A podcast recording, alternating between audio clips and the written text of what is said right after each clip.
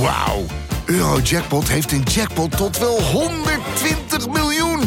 En dat is zoveel money. Daarmee kan je een weekendje weg. Met je vrienden. In space. Koop je lot in de winkel of op eurojackpot.nl. Eurojackpot. Een spel van Nederlandse Loterij. Speelbewust 18+. Plus. Hoi, Bob Snoer hier van Salesforce.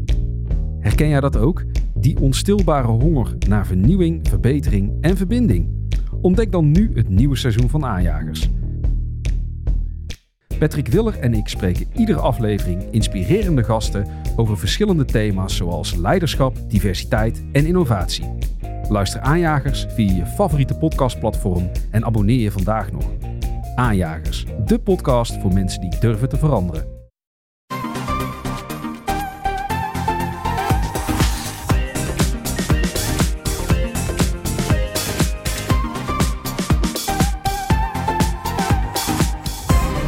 Welkom bij de Bright Podcast van donderdag 25 augustus met de trending topics in tech van deze week. Mijn naam is Floris en hier in Hilversum aan tafel zijn Erwin Hey. en Anna. Hallo.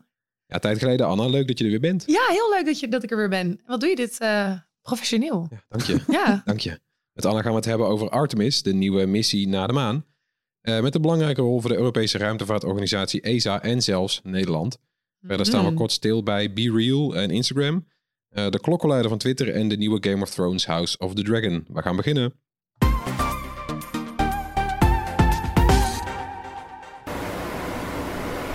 FRS, red line back there. H boys on. Go for engine start. H boys are on and engine starts has been okay.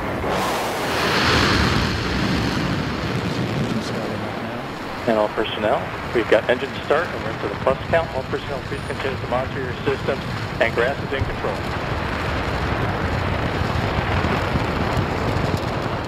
Ja, we horen hier de zogeheten hot fire test van de Orion raket eh, van de nieuwe maanmissie Artemis.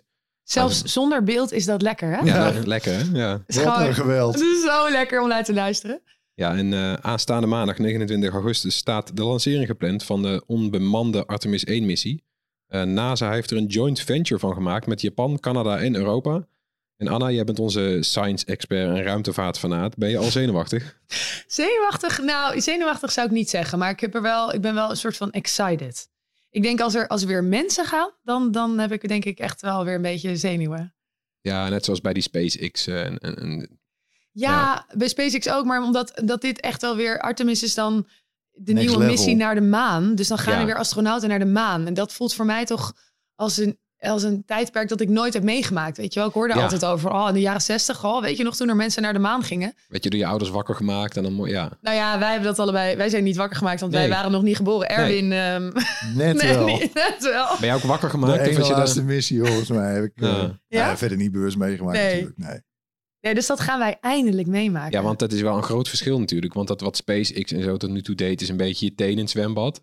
Ja, En dit is echt, Beetje in de dampkring. ja, en dit is duiken en vijf minuten onderblijven. zeg nou, maar. wat SpaceX heel- heeft gedaan is, wel, is, is, is spierenbadje, zou ik zeggen. Ja, Maar wel, wel verder dan teen. Maar dit is wel helemaal eh ja. live. Van de hoge duikplank, denk ik. Nee, dat is Mars. Oh ja. En wat, maar wat is het bijzonder aan Artemis?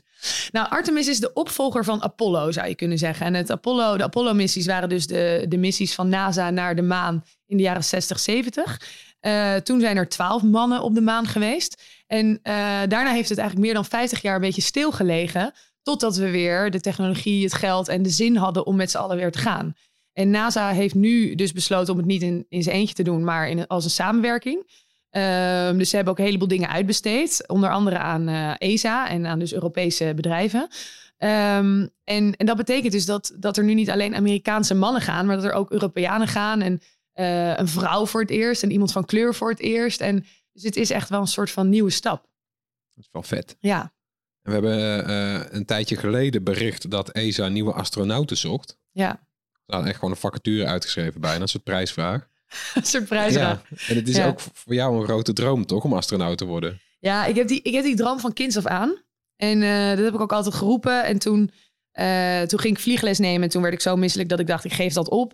En toen kwam die vacature. Toen dacht ik, ja, ik ben ook helemaal gek als ik het niet doe. Want ik wil dit al mijn hele Ja. leven. Toen heb ik me aangemeld. Toen kwam ik in die hele aanmeldingsprocedure. Ging er weer een soort van klein lichtje in me branden. Dat ik dacht, oh, misschien toch, weet je wel. Misschien kom ik wel door een paar rondes. Ja, André Kuipers dacht ook dat hij het niet zou worden. Dat zeggen die astronauten altijd allemaal. Nee, Ja. ik wist ook niet dat het mij zou lukken. Ja, dus dat ging toch weer een beetje hopen. Heel irritant, al die talkshows erbovenop. Nou, uiteindelijk natuurlijk ronde 1 afgevallen.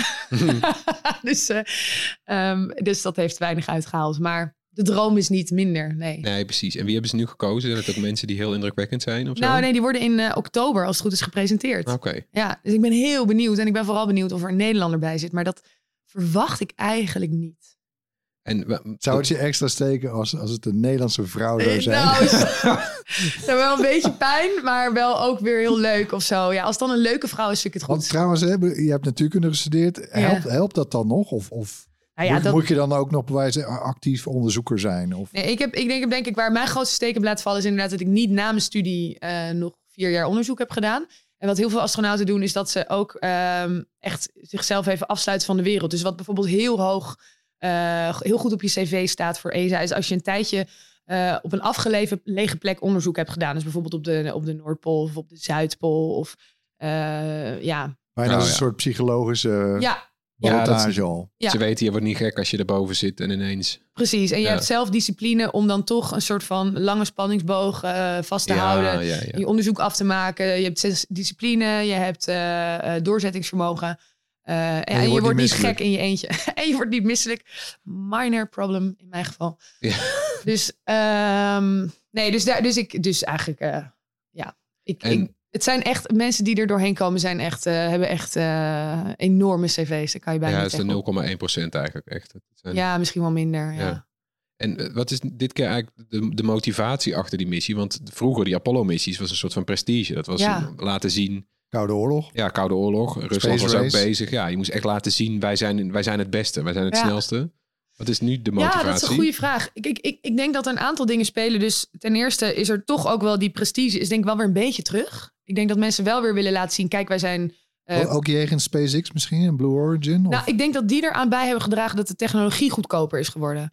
Dus wat er eigenlijk gebeurde de afgelopen jaren, is dat eh, grote commerciële partijen en dus de grote eh, tech-giganten, zoals Musk en Bezos ehm, en Richard Branson, gewoon mannen met veel geld eh, en een droom om, om iets met ruimtevaart te doen, die hebben er heel golf in geïnvesteerd. En dat heeft toch wel iets van druk gezet op de ruimtevaartwereld. maar heeft ook ervoor gezorgd dat sommige dingen efficiënter zijn gegaan en dat ze eh, goedkoper zijn geworden. En omdat die dingen goedkoper zijn geworden, werd het ook haalbaarder om nieuwe missies op kortere termijn te plannen. Want eigenlijk ik, de voornaamste reden dat ze niet terug zijn gegaan de afgelopen 50 jaar is omdat het gewoon insane duur is. En als je daar niet iets heel concreets kan gaan halen en niet heel goed kan uitleggen aan jouw eh, burgers, want het waren toch vaak landen die het deden, dan, ja, dan, dan is er eigenlijk niet echt een, dan kan je bijna niet recht praten dat je zoveel miljarden eh, op gaat blazen om even terug naar de maan te gaan. En nu, Gaan we nu iets halen dan trouwens? nou, eh, kijk, er, eigenlijk is het zo dat je als je gewoon kijkt naar de, naar de economische markt in de ruimtevaart, die groeit gewoon heel hard. Die is nu gigantisch. Ik geloof, ik heb het laatst opgezocht, maar volgens mij is die nu 400 miljard of zo. Zoveel geld gaat erin om. Dus iedereen ziet het gewoon als een groeiende markt. En net als met het internet vroeger, ja, als je daar als eerste bij was, dan ging je daar ook heel veel geld aan verdienen. En ik denk dat er op die manier ook naar gekeken wordt door zowel de landen als de grote bedrijven. Dat je wil gewoon meegaan in die groei. Je wil er eigenlijk als eerste zijn en dan een product, product kunnen verkopen. En als land kan je dat heel goed, vind ik, recht praten door te zeggen... het levert uiteindelijk altijd weer nieuwe technologie en kennis op. En het is een soort uithangbord van de wetenschap. Dus, ehm, en, en ook iets politiek overstijgends, iets van, iets van eenheid creatie. In de tijd dat iedereen ruzie met elkaar maakt. Als je samen naar de maan... Ja, het zou Ja. lekker zijn, toch? ja, als je samen naar de maan gaat, dan, dan moet je echt vrienden zijn, zeg maar. Dus ehm, omdat je allebei... En, en hè, we deden dat natuurlijk ook al een beetje met de International Space Station. Maar die heeft volgens mij grotendeels zijn glans misschien een beetje verloren. Ja, dat is nu wel spannend. En nou ja, zeker omdat Rusland nu eigenlijk zegt... eh, Ja. We stappen eruit misschien. Ja, dat is toch jammer. En er valt ook wel iets te halen op de maan, toch? Of is dat nu... een- Want er zit allemaal helium-3, toch? Ja, ja klopt. Nee, er, zijn, er zijn inderdaad een aantal, aantal grondstoffen waarvan ze verwachten dat die misschien voor kernfusie gebruikt kunnen worden. Ja. Ehm, maar kernfusie is sowieso een beetje een precair onderwerp, omdat er zijn Ja. nog, ja, daar kunnen we nog een hele podcast over vullen. Maar dat, dat heeft inderdaad ooit wel, ik geloof dat vooral China eh, op een gegeven moment ook wel gezegd heeft van we willen terug naar de maan, mede omdat we denken dat er grondstoffen zijn die we kunnen gebruiken. Ehm, maar eh, de maan is ook de eerste basis om naar Mars te gaan. Ja. En als je het hebt over mijnen, dus bijvoorbeeld het halen van grondstoffen, dan zou de maan ook een hele goede startbasis kunnen zijn om vanuit de maan eh, naar asteroïden te gaan of zo. Dus Ja, ja. als je het hebt over ja, toch weer mijnbouw en dan in de ruimte, dan, dan, Ja, he- dan het- heb je de maan wel nodig. Ja, want het voordeel vanaf de maan is, omdat de zwaartekracht er veel kleiner is, kan je met veel minder grondstoffen een raket. Ja, precies. En je hebt vooral niet eh, de dampkring van de aarde. Dus je hoeft veel minder eh, moeite te doen om er vanaf te komen dan vanaf de aarde. Ja, precies. Dus Ja, als je een beetje te hard afzet, dan, dan dan ben je er- eigenlijk al weg. Ja. Ja, dan dat is, drijven we er vanaf. dat is wel relaxed, ja. Ja. Maar goed, als we even Misschien Bright op banden en dan eh, op de maan. Ze hebben daar karretjes, hè? Dus eh, ik zie, Ja, ik zie hier... eh, buggy. En Ja, maar die. Apollo-missies, die hebben eh, wel tussen 69, nou ja, 1969 en 1972 hebben ook dingen voortgebracht. Technologie die we nu nog steeds gebruiken. ja, Eh, krasvrije lenzen, Nike Air Max, dingen die je helemaal niet verwacht. ja. Zie je dat met de Artemis nu ook gebeuren? Ja, eigenlijk wel. Eh, kijk, de, de stappen die toen gemaakt zijn. Eh, ik vind zelf de belangrijkste is eigenlijk de, de, de vooruitgang van de computer. Eh, dat is heel moeilijk zeg maar, vast te maken. Je kan niet zeggen de computer is daar geboren, want er waren ook computers. Alleen die waren zo groot en log en traag en ingewikkeld. En, en, en die zijn gewoon door dat Apollo-programma enorm gekrompen en kleiner geworden. En ik durf wel te zeggen dat we nu niet smartphones zouden hebben zoals we ze hebben eh, als dat programma er niet was geweest omdat de computers gewoon nog niet zo klein en hand, eh, hand, handbaar. Ik heb een keer gelezen dat, dat de computer die eh, Apollo 11, de Saturn-raket, de lucht in eh, stuurde, eh, dat die qua capaciteit eigenlijk, geheugen eh, enzovoort, chips, kleiner is, zwakker is dan dat chipje in een Senseo koffiezetapparaat. ja, ja, ik weet niet hoeveel er, ik weet niet Ja. hoeveel, op, hoeveel daarop zit. Maar ik heb, ik heb ooit mannen gesproken die dus aan dat Apollo-programma hebben meegewerkt. En die hadden het over, volgens mij, 64 kilobits. Ja, dus helemaal Tamagotchi-niveau, niks. zeg Ja, maar. Ja, ja, ja. Ja, ja ik, ik moet eerlijk zeggen, ik weet die vergelijking niet helemaal, maar het is echt belachelijk weinig. En de, de grootte van de computer in die tijd, zeg maar, die hebben ze toen terug moeten brengen naar eh ja, boordniveau. Dus boordcomputer, maar dat was dan een soort kastje. Volgens mij tv-formaat. Ja. Maar ze hebben het dus van een kamer terug moeten brengen naar een tv-formaat. Weet je, als je die stap alleen al even voor je ziet en dan bedenkt van... En nu zijn we weer zoveel stappen verder. Als we die stap Ja. toen niet hadden gehad, hadden we nu misschien nog... Is er, is er trouwens nu in dit verband, hè, ook vanwege, misschien kun je daar nog ook iets over vertellen, maar die Nederlandse inbreng in deze missie. Eh, want volgens mij, eh, ze, ze hebben een soort super zonnepanelen ontwikkeld. Hoe zit dat nou? Nou ja, ja die, de zonnepanelen eh, zijn inderdaad heel bijzonder. En die worden in Nederland gemaakt. In Leiden, om precies te zijn, bij Airbus. En eh, dat zijn op zich al hele bijzondere panelen. Ze zijn sowieso heel sterk. Dus ze, wekken veel meer elektriciteit op dan een gemiddeld dakzonnepaneel. Ik geloof dat deze 35% of zo omzetten, als ik het uit, uit mijn hoofd. Eh, maar dat is een ander materiaal. Dus dat is niet gewoon je silicium zonnestel, maar volgens mij is het galliumarsenide. Nou, in ieder geval veel duurder. Ehm, en eh, dan hebben ze ze ook nog zo gemaakt dat die, dat die panelen die kunnen helemaal draaien en kantelen en zichzelf helemaal perfect naar de zon keren. Waardoor ze altijd optimaal gebruik maken van die, eh, van die energie. En, ehm, en ze kunnen zichzelf uitvouwen. Want ze moeten natuurlijk weggestopt zitten bij de lancering. Ze zijn enorm kwetsbaar. Ja. En dan, als het allemaal goed is gegaan, dan vouwen ze zichzelf uit als een soort vleugels. Draaien ze zichzelf naar de zon. En dan zetten ze een enorme bak energie om in elektriciteit. Voor twee huishoudens aan elektriciteit. Ja, Ja, dat, ik vind dat heel vet. Ja, dat is heel vet. en ik dingen- Oh, sorry. Maar zijn die dingen eh, eh, zo duur en efficiënt omdat die zijn die grondstoffen ook moeilijk verkrijgbaar? Of is dit iets wat inderdaad eh, nu ontwikkeld wordt en, en over, over 20 jaar of over 10 jaar op ons dak Ja, ligt? dit, zijn, dit, is zo'n, dit is inderdaad gewoon een duur, dit zijn duurdere grondstoffen. Ze zijn Ja. schaarser. Eh, het, het, het maakproces is ook moeilijker. En natuurlijk is, is de silicium zonnecel is al zo opgeschaald qua productie, zeg maar. Dat is Ja. al bijna massaproductie. Ja. Is massaproductie. Dus dat kan je in die zin niet helemaal meer vergelijken. Maar ehm, Het zou trouwens, ja, ik, bedoel, ik, ik heb er te weinig verstand van, maar het enige materiaal, stof, wat, wat volgens mij een hele grote toekomst heeft en waar hè, Nobelprijzen voor zijn uitgereikt, dat grafeen. ja, Eh, heb jij, heb, eh, want ik begreep wel, hè, want eh, ESA de, eh, die maakt zeg maar die service module hè, die onder de capsule hangt. Ja. Ehm, er zit dan ook een hele vette coating op hè, tegen ruimtepijn. Hoe Ja. is het nou? Kev- Kevlar. Oh ja, wauw. Ja, ja. Ehm, nee, maar of, of gebeurt er ook Ja. Want ik kan me bijvoorbeeld herinneren van de Apollo-missies, daar kwam ook dat Aeroloft, hebben ze toen een keer be- bedacht. Dat soort het superlichte materiaal, Is Aeroloft, ik weet even niet wat Aeroloft is. Ja, of heet het, dat dat heet toch zo? Schuimmateriaal? Ja, of is dat- het een... Het is bijna transparant. En, eh, maar goed, nog ook Ja. hè, in het kader van wat er dus voor, voor ruimtemissies, omdat er dan zo'n samensmelting is van wetenschappelijk talent ook en Ja. druk. De kaders zijn zeer eh, strikt hè, qua Ja. gewicht bijvoorbeeld of, of ruimte die het inneemt. En ehm, ik was even benieuwd of, of je misschien iets had gehoord of, of er ook over grafeen of zoiets dergelijks Nou, wordt. materialen zijn wel, gaan wel, eh, materiaalkunde is wel heel, eh, is een heel groot onderdeel inderdaad. Want inderdaad wat je zegt, gewicht, waar ze heel goed in zijn, is een hele sterke dingen maken die heel weinig wegen.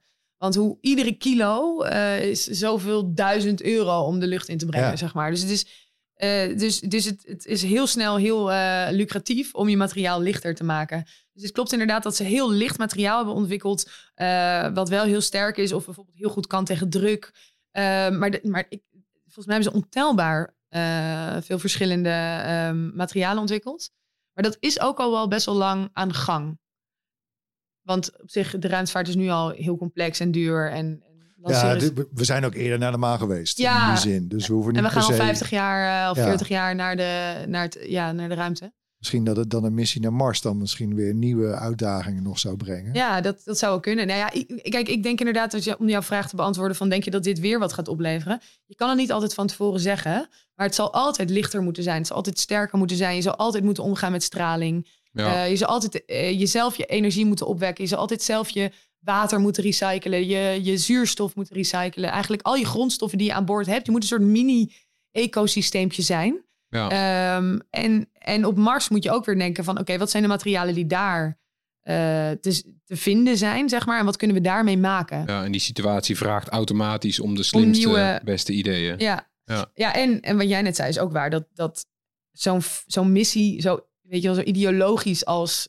Nou ja, voor zover je het ideologisch kan noemen... maar zo groot als naar de maan gaan of naar de Mars gaan... dat trekt automatisch de beste talenten aan. En als je die inderdaad allemaal bij elkaar zet... uit alle vakgebieden... en die gaan samen Ja, jij helemaal meldde los... je ook aan. eh, Ja, moet je nagaan. Wat een gemis voor ESA. nou ja, goed. En dan nog even over die eh, Orion-raket. We hebben nu eh, een paar jaar raketten gezien van SpaceX en Blue Origin. Die na gebruik netjes weer eh, rechtopstaand op de aarde landen. Waarom Ja. kan dat niet bij deze raket? Ja, deze raket heet de Space Launch System. En eh, dat is de, de, wordt de grootste, sterkste raket die er ooit is geweest. Ehm, maar die, kan, die is inderdaad kan niet eh, weer zelf landen. Ja, waarom? Ik, dat weet ik eerlijk gezegd niet. was het misschien helemaal betaalbaar geworden. Nou ja, ik, kijk, Amerika heeft wel een beetje een, volgens mij, een knauw gekregen van eh, de, het Space Shuttle programma. Want dat was eigenlijk een herbruikbaar, Ja. herbruikbare shuttle. Ehm, en, eh, maar die, dat systeem was gewoon niet goed. Het was niet, het was niet ja, stabiel genoeg eigenlijk. En Ja. niet veilig genoeg. En dat heeft zoveel, dat heeft gewoon levens gekost. Ja. En zo is zo slecht geweest voor NASA en voor het imago. En dat, dat, dat, ik denk dat ze daarna gewoon dachten: oké, we gaan weer even helemaal terug naar de tekentafel. We gaan het opnieuw doen. Dat het Elon Musk wel is gelukt om een herbruikbare raket te maken, is eigenlijk heel bijzonder.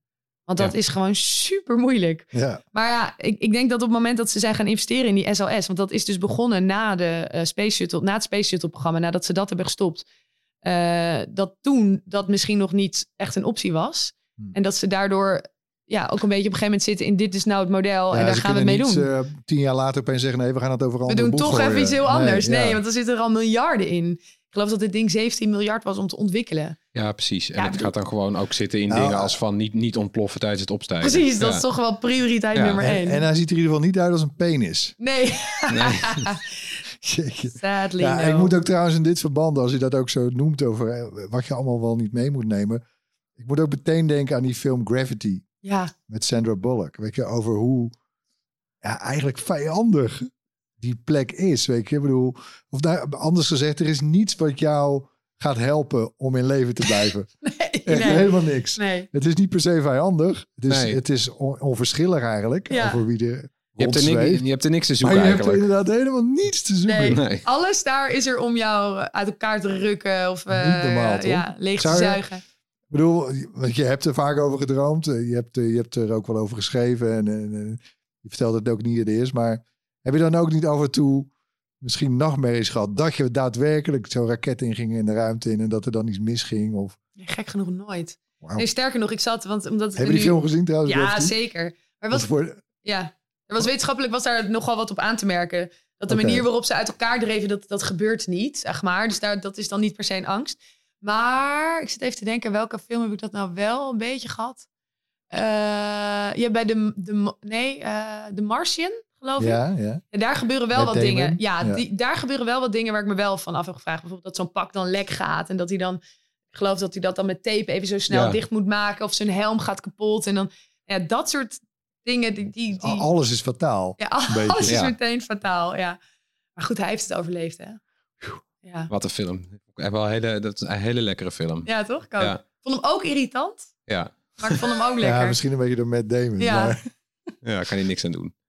nou ja. Maar deze, deze vrijdag verschijnt er ook een video eh, van jou, Anna, over Artemis. Ja. Op het YouTube-kanaal van Bright. En maandag is dus die lancering. Ga je die nog ergens bijwonen?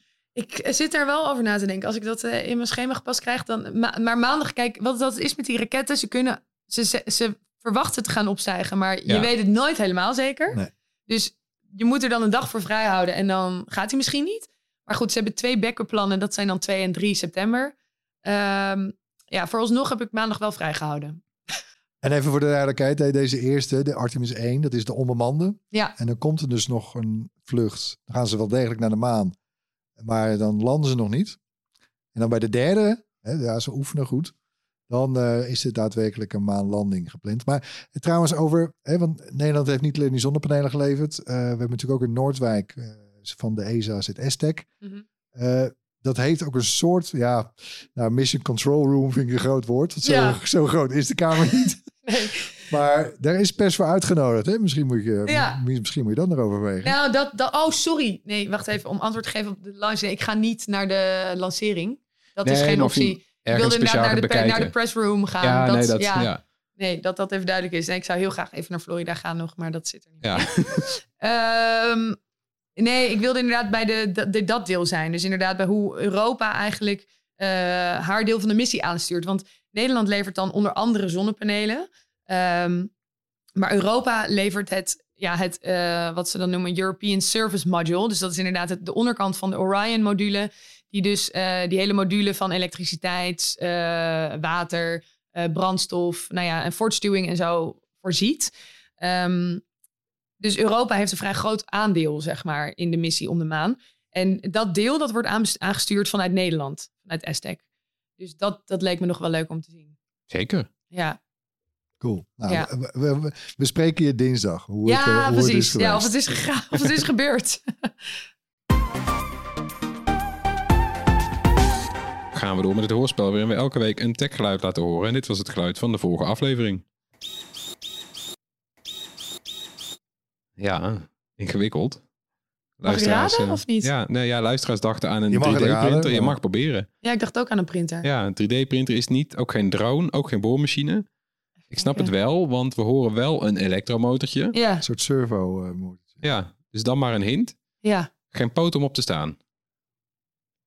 Ja, Nou, laten we nog een keer luisteren. Ah,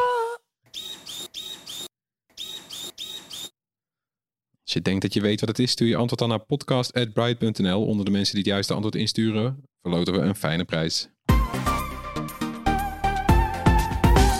Dan een rondje kort nieuws. Instagram test intern een eigen variant van Be Real. En Be Real bestaat al sinds 2019, maar wint zeker de laatste tijd aan populariteit. De app eh, bereikte in eh, juli 15% van de Nederlandse jongeren, bleek vorige week nog. En Be Real wil de nepheid op social media bestrijden door gebruikers te overvallen met een fotomoment. Eens per dag moeten gebruikers op een willekeurig moment een foto maken. Met zowel de voor- als achtercamera van hun telefoon. En eh, ja, precies die functie test Instagram nu ook. jongen, ja, jongen, jongen. beetje flauw hè? Origineel weer hoor. Hey. Ja, Ze zijn zelf weer eens wat man. ja. En gek ook toch, want ze willen van die foto's af. Ja, dus ik dacht precies. Ze willen er helemaal op de reels en de video en TikTok nadoen. Ja, Ze willen gewoon iedereen nadoen. Ja, ach man, ik vind nee. Puh, foei. ja ben je eigenlijk een grote jongen als je nog geen eh, klokkenluider hebt?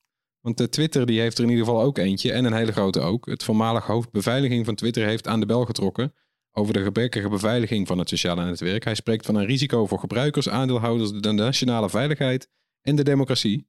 Doe maar. Zo. De klokluider is eh, Peter Zatko. Peter. Peter, Peter Zatko, een grote wereld in de naam van de cyberveiligheid. Eh, hij staat ook bekend als Mudge, een, een hacker. Zatko werkte sinds eind 2020 als hoofdbeveiliging voor Twitter. Begin dit jaar werd hij ontslagen. Het meest opvallende detail dat, eh, dat hij naar buiten brengt... is dat Twitter zou hebben gelogen over het aantal nep-accounts. En dat is iets wat eh, Elon Musk Ja. ook al een tijdje roept. Ja, het is wel vuile was hoor, die die buiten hangt. Ja, Ja. zeker vuile was. Ja, ik, ik zou mij niet verbazen als hij, eh, als hij de waarheid spreekt, moet ik eerlijk zeggen. Jullie? Ja, nee, ja dit, dit- het, het is zo'n compleet verhaal. Want het is, het is ook een, eh, een- Hij heeft 20 pagina's aangeleverd. En die heeft hij ook bij het congres afgeleverd. En bij de SEC, Amerikaanse beurswaakhond. Ja, dit is wel... eh, Ja, en hij, hij, hij, hij- namens Jack Dorsey, de oprichter, Ja. daar doet hij het dan voor. En voor Twitter zelf, dat, dat hij er een soort doorgaat hiermee. En ja, hij doet het nog steeds voor Twitter. ja, want, Zegt ja, hij dat, ja? ja, Dat zegt hij dan. Hij zegt, Ja. ik wil eigenlijk de klus afmaken waar ik voor aangenomen ben, zegt Ja. hij. Het veilig houden. Ja, Nou, zullen ze blij mee zijn. ja. Ja, maar goed, ja, je weet ook niet waarom die is ontslagen. Dat weten we eigenlijk niet, toch? Nou, Twitter zegt dat hij gewoon niet functioneerde en niet effectief leiding Ja, gaf. En hij nee, zegt, maar- ja, ik, ik, wil, ik trok intern al aan de bel. Want hij zei, er gebeurde van alles. De helft van het personeel kan bij de data van de mensen. Ja. Er loopt een Indische overheidsagent rond. Uh, Oh, de, slingeren laptops met de broncode door het kantoor. Op elk vlak is wel iets mis. Oei. Ja, een dikke drie jaar na het einde van Game of Thrones is de serie weer terug. Althans in de vorm van een prequel. House of the Dragon speelt zich 200 jaar voor Game of Thrones af en draait om de voorouders van Daenerys. Draken leven nog volop en om de Iron Throne wordt ook dan al bloedig gestreden. De première was in elk geval groot. Eh, bijna 10 miljoen mensen keken in de eerste 12 uur naar de eerste aflevering van House of the Dragon. Dat is een record voor HBO. En ook hier in Nederland is het de best bekeken eerste aflevering ooit op HBO Max. Dat is niet zo'n hele grote prestatie op zich. hè. Nee, Ze draaien pas sinds maart. ja, precies. Maar goed. Heb jij Oh, gekeken? Echt wel. Ja? Ja. Dat dacht ik al. Je zat al heel enthousiast mee te knikken. Ja. Ja. Ja, de- het was zo populair ook dat in de VS eh, HBO Max eruit klapte een tijdje. Dat gebeurt niet zo vaak meer Nee, met streamingdiensten. nee, nou ja, het zegt misschien, kijk, HBO Max, nou ja, in de VS zijn ze natuurlijk wel iets langer bezig. Maar Ja. goed. Nee, nou ja, het grappige is natuurlijk, kijk, Game of Thrones, eh, half, de halve wereld heeft gekeken. En de halve, halve wereld was boos op het laatste seizoen ongeveer. Ja. De, de andere helft van de wereld. Ik was al boos op het eerste seizoen. Eh, ja, ja, meer sci-fi voor jou, geen fantasy.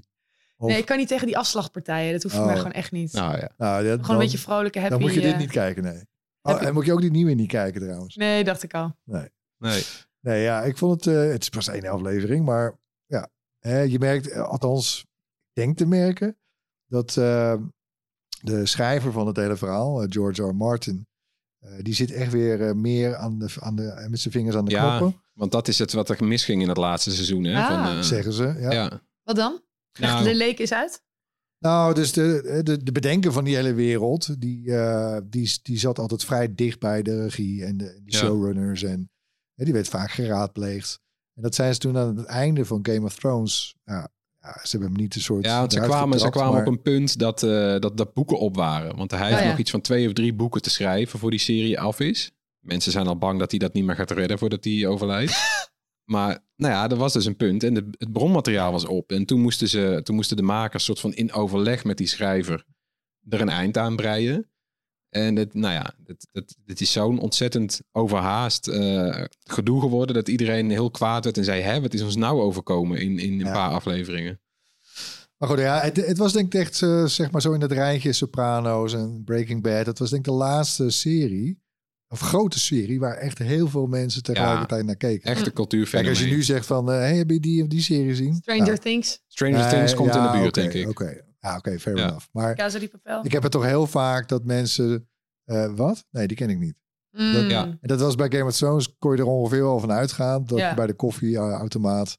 In Hoor je jouw daar? wereld denk ik zeker. ja. Nee, die eerste seizoenen toen, ik, ik studeerde nog volgens mij toen het begon. En die bleven gewoon, we bleven voor thuis maandagochtend. Want dan kon je het piraten, want het was nog niet legaal te kijken in eerste instantie. En dan kon je het pirate en dan bleven Ja. wij er voor thuis. Gordijnen dicht, want het was altijd pikzwart. Oh ja, grappig. Nee, ik zat echt, ook echt in een bubbel waar mensen dit totaal niet keken hoor. Ja. Maar we gaan er volgende week nog dieper op in. Want dan, eh, dan komt er nou waarschijnlijk ook Rings of Power. Die Ja, nieuwe- dat wordt de grote battle, jongens. Ja. Eh, Amazon Prime versus HBO Max. Ja. Lord of the Rings versus Game of Thrones. enorme Nou, budgetten. Het zijn volgens mij de nummer 1 en nummer 2 duurste serie ooit. Oh ja, Ja. volgende week meer. spannend. Ja, tot slot nog eh, enkele tips. Beginnen we met eh, Anna. Oh, Ja, jeetje. Nou, eh, ja, ik moest hier even over nadenken. Ga ik heel eerlijk tegen de luisteraar zeggen. Jullie zeiden dit van tevoren. Dus Heb zei je ik, overvallen? oh my lord, wat ga ik in hemelsnaam zeggen? Nee, ik heb wel daadwerkelijk boeken gelezen deze vakantie. En het- mijn favoriete boek was Helgoland van Carlo Ravelli. Eh, dat is een kwantumfysicus. En die beschrijft eigenlijk eh, hoe de kwantumfysica zoals we hem nu kennen... hoe die eigenlijk tot stand kwam. En eh, hoe je die kan interpreteren. En dat is heel vaag en zweverig en filosofisch. Maar hij neemt je een beetje mee door de, door de discussies die mensen daar destijds over hebben gevoerd. En ik vond het echt heerlijk. Waar slaat die titel op trouwens? Dat is toch een eiland? Ja, dat is een eiland. En ehm, een van de grondleggers van de kwantummechanica... eh, die zat op dat eiland toen hij zijn grote Eureka-moment Eureka. kreeg. Mooi. Ik ben er wel benieuwd naar. Ja, het, het klinkt ook altijd heel zweverig, kwantumfysica. Ja. Want mensen leggen dat dan uit en ja, ik, ik, ik, tuurlijk, ik ga een heel eind mee. En op een gegeven moment denk je van, ik ben hier te nuchter voor. nou, dat is grappig dat je dat zegt. Ik ben hier te nuchter voor. Want ik ken dus juist ook heel veel mensen die vanuit volledig de spirituele, instinctieve, intuïtieve eh gevoelsmensen, ja, holistische hoek, eh, de kwantummechanica erbij slepen. Omdat ze juist omdat die allemaal van die vage dingen zeggen, dat dan als levensfilosofie. eh, Organische logica of zo. Ja, Ja, of juist anti-logica. Maar... ja precies. Erwin, wat is jouw eh, tip? Ja, ik heb, eh, oh, ik heb en trouwens even een leuk nieuwtje meteen. Ehm, eh, de invite voor Cupertino voor de iPhone 14 is binnen. Hey. Dus er, gaan, eh, er gaat pers uitgenodigd worden en ik ben erbij. Ik heb er zin in. Eh, dat zal zijn, de grote dag is 7 september. Hey. Dus check, ja, hou, hou bruid.nl in de gaten voor al het nieuws dan. Maar ik heb ook nog een gewone tip. Ehm, een nieuwe podcast van Alex Mazereel en Anke Meijer. Doen veel dingen ook voor de VPRO, voor de VPRO-gids, Volkskrant, dat soort titels. En die hebben een eh, nieuwe podcast genaamd Skip Intro. Dus die gaat allemaal over eh streaming-series en zo. En, Ja. en ook wel leuk, ze hebben nu elke week meteen ook een recap eh, op de maandagavond van House of the Dragon. Ja, nou, dat Helemaal wel. nieuw. Ik, vond hem, ah, ik vond hem leuker dan ik had verwacht. Oké, ik ben benieuwd. Skip intro. Ik heb ook nog een tipje. Het derde seizoen van C is van start gegaan op Apple TV+. Plus. Is nog steeds een hele sterke, Zo. speciale serie. Het draait om een toekomst waarin vrijwel alle mensen blind zijn. Oh, En ze Waar? leven in stammen in de ruïnes van, van oude steden. Eh, en dan natuurlijk worden er weer een paar mensen geboren die wel kunnen zien. En die worden opgejaagd en gezien als heksen. En de serie draait om twee van die ziende kinderen. Eh, de pleegkinderen van het personage Baba Vos, gespeeld door Jason Momoa. Aquaman. Ja, ah, Khal Drogo uit Game of Thrones. Hey, Hey, Zo. zijn we weer. Eh, cirkel is rond. ja, ook dit is heel bloederig, dus niks voor jou, Anna. nee, maar het klinkt Nee. al heel naar. Ja. Nou, ja, maar ja. let op, ze hebben het echt... Dat hebben ze fantastisch gedaan. Ja. Ook in het sounddesign van die serie. eh, hebben ook dove mensen aan meegewerkt. Oh ja. Eh, houd- ja, dat, toch? Ja, Eh, het is heel cool. Het klinkt spectaculair. Ja, het is heel ruimtelijk. Ze hebben heel veel, ja, als je, als je een Dolby Atmos set of zo hebt, dan moet je dat ook echt gebruiken, want het, het helemaal om je heen. Oh ja. En die personages moeten dus ook geluid gebruiken. Dus er zijn een paar hele eh, doodstille scènes, dat ze echt sluipen op hun tenen met, met de messen getrokken en elkaar afleiden. En eh, als ze elkaar eenmaal te pakken hebben, dan is het ook echt vechten om leven en dood. Ja, het is zo apart. Je moet hier eigenlijk met een schone lei ingaan, want het, ja, je wordt er echt overvallen. Oké. Op Apple TV Plus dus. En eh dan zijn we rond. Bedankt weer voor het luisteren. Laat gerust iets van je horen. Via naar podcast.bright.nl. Drop een DM op een van onze sociale kanalen. En dan eh, zijn we hier volgende week weer. Bye. Doei. Doei!